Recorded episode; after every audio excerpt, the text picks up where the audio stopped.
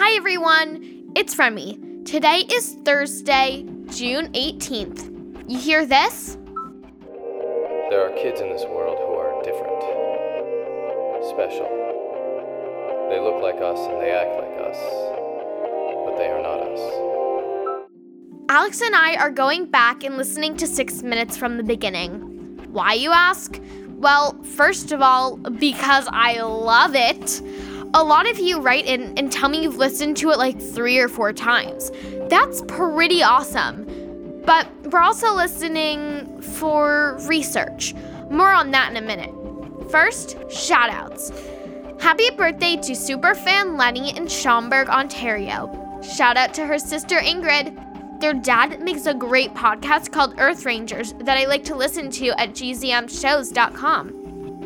Happy birthday, Callie in Richmond, Virginia, from her mama, Bada, and her brothers, Kahlo and Leo. Happy birthday to Sharona, to Elnatan in Minnesota, and Jacob in Calgary. Elena in Seattle turns 11 today, and happy birthday to Zoe in New Jersey, whose best friend Sky says, Welcome to the 12 Club. Welcome to the 12 Club. Okay, since RJ has decided to be unhelpful, we're trying to solve this on our own. What do we know so far, Alex? We know that the original idea for Six Minutes came from Gabriel Augustine, aka George Anders. We know that on the other side of the Whittier Gate, RJ and Lex's parents work for an actual place called Whittier Corp. We know that someone named Holiday exists and is in some sort of competition with RJ. So, lots of similarities to the story of Six Minutes. But there are differences too. For starters, RJ and Holiday do not live in Alaska, they live in New Jersey. And we have no idea if Holiday was found floating in the water, or if she rides a hoverboard, or has a brother named Cyrus and a sister named Birdie. We don't know much, so we decided to ask Mom what she thinks. She's a professor, after all. Hey, quarantiners.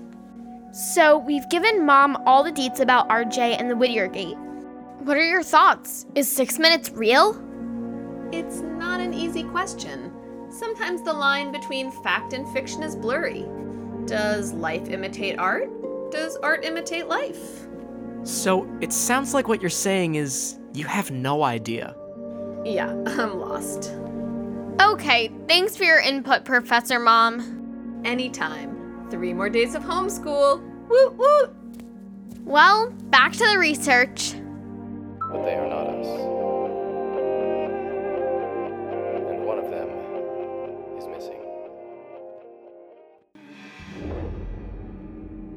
Hey quarantiners, it's about 1:30 in the morning. I'm in the tunnel headed for the Whittier Gate.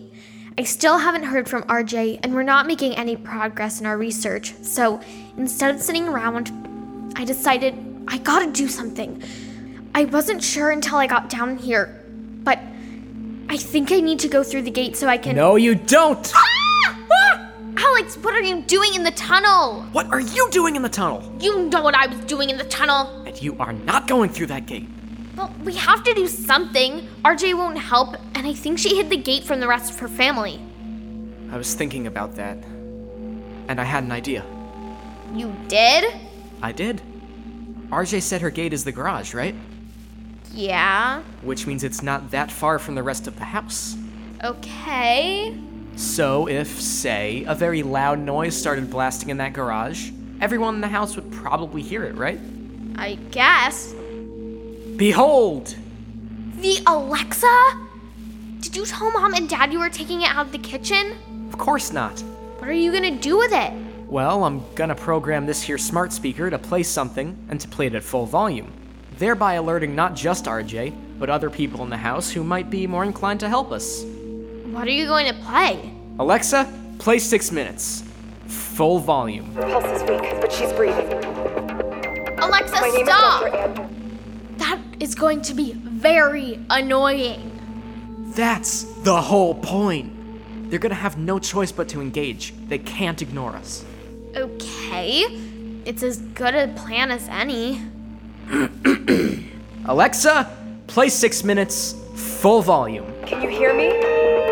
through the Whittier Gate you go. How old is she? 10? 11?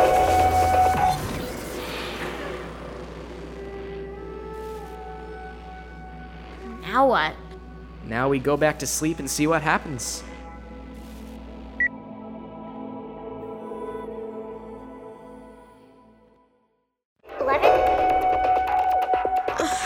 quarantiners. It's 3:37 a.m. And yeah, hear that? Remy? What's going on? Alexa, stop! Someone sent it back through? I guess so. What does that mean? I don't know, but there's something underneath it. It looks like a binder. RJ's homework? I don't think so. Alex, it's a bunch of newspaper clippings, research, and look at the first one. Juneau, Alaska. Miracle at sea. Witnesses on a whale watching trip say they can't explain what happened when a girl was found floating in the water. A girl in the water?